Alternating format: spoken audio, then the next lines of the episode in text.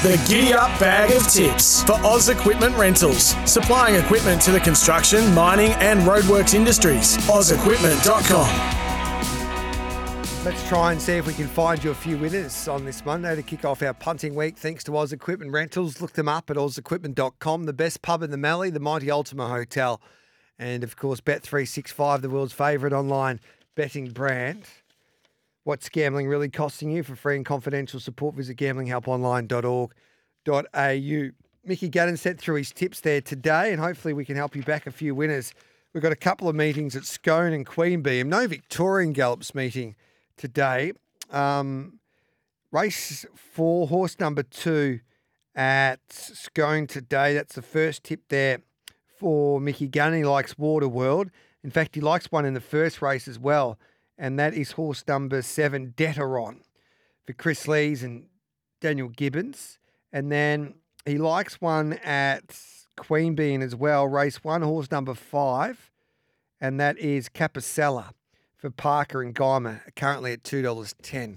So race one, number seven, race four, number two at Scone, and then race one, number five, Capiella there at Queanbeyan for Mickey Gannon. Darren Carroll joins us, Ararat Trots today or tonight. I just wonder if it's tonight or today, Ararat Trots there.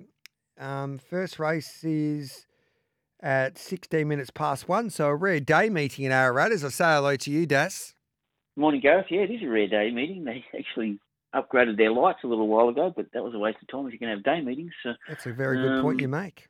it is a um, a small track um, and seems to be a track I like to back leaders on. So um, I've only got the one today that I really like, and um, so we'll stick to that and try and make it an easy process, and we'll back a leader.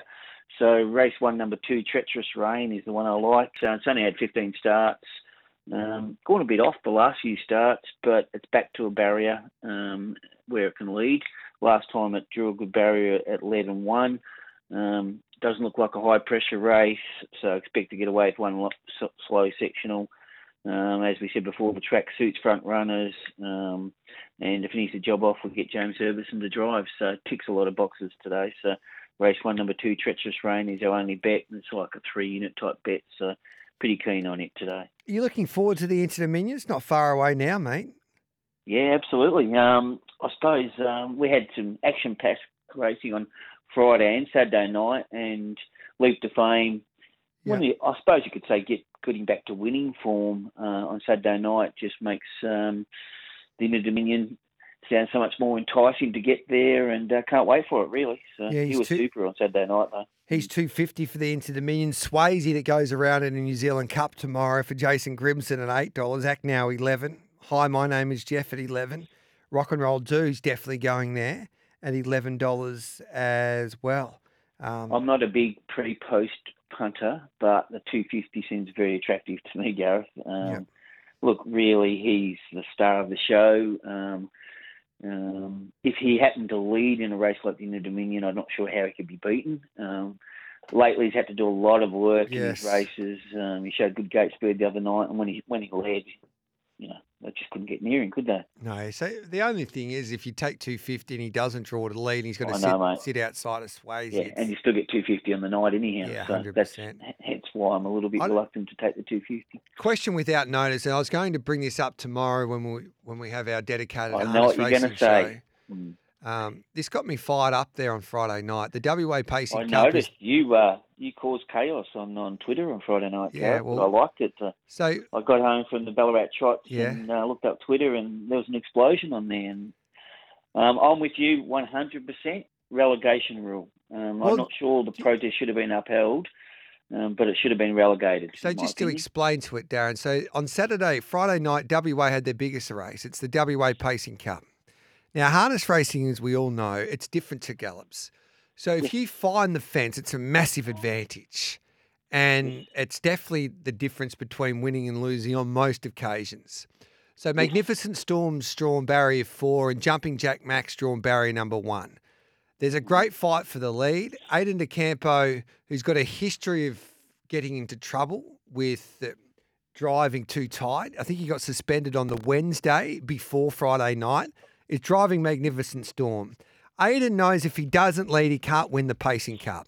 And despite what he said in the steward's room that his horse went that good, it would have won from the breeze. That is absolute dead set rubbish because it's never been able to do that in its life. And then it Yeah. gets too keen once he uses it up like that. So unless it's improved out of sight, it wouldn't have won from the breeze. That's why Aiden De Campo put all of his eggs in the basket and wanted to get to the fence. But if you do that, you've got to do it by the rules. And he he cut that horse in half. And I've always said this, and Stuart McDonald did a good job under the circumstance. If, if Gary Hall Jr. was driving that horse, he's such a competitive beast. He would have put his legs right in there, and who knows what would have happened after what DeCampo did. So, what does it have to take? Um, fatalities Yeah, with horses, serious injuries to drivers. So, what does it take that someone doesn't come home to their parents or, or their wife and their kids? Like, and and the stewards had the opportunity to, to to relegate that horse. It is it's it's dangerous driving, and I love Ray Williams and I've um, Robbie Tomlinson's put a lot of money into the game, and I feel for them because Magnificent Storm is a horse that deserves to win a race like this. But you can't do that, um, and you can't break the rules and do it dangerously like that because in in 2023, when welfare is paramount to the participants, but especially as well to the standard standardbreds, you can't break the rules like that and win at all costs. And the stewards needed to make a stance. They needed to be strong, and they didn't do it on Friday night. And that's so disappointing. And, and the sport needs to be better, in my eyes.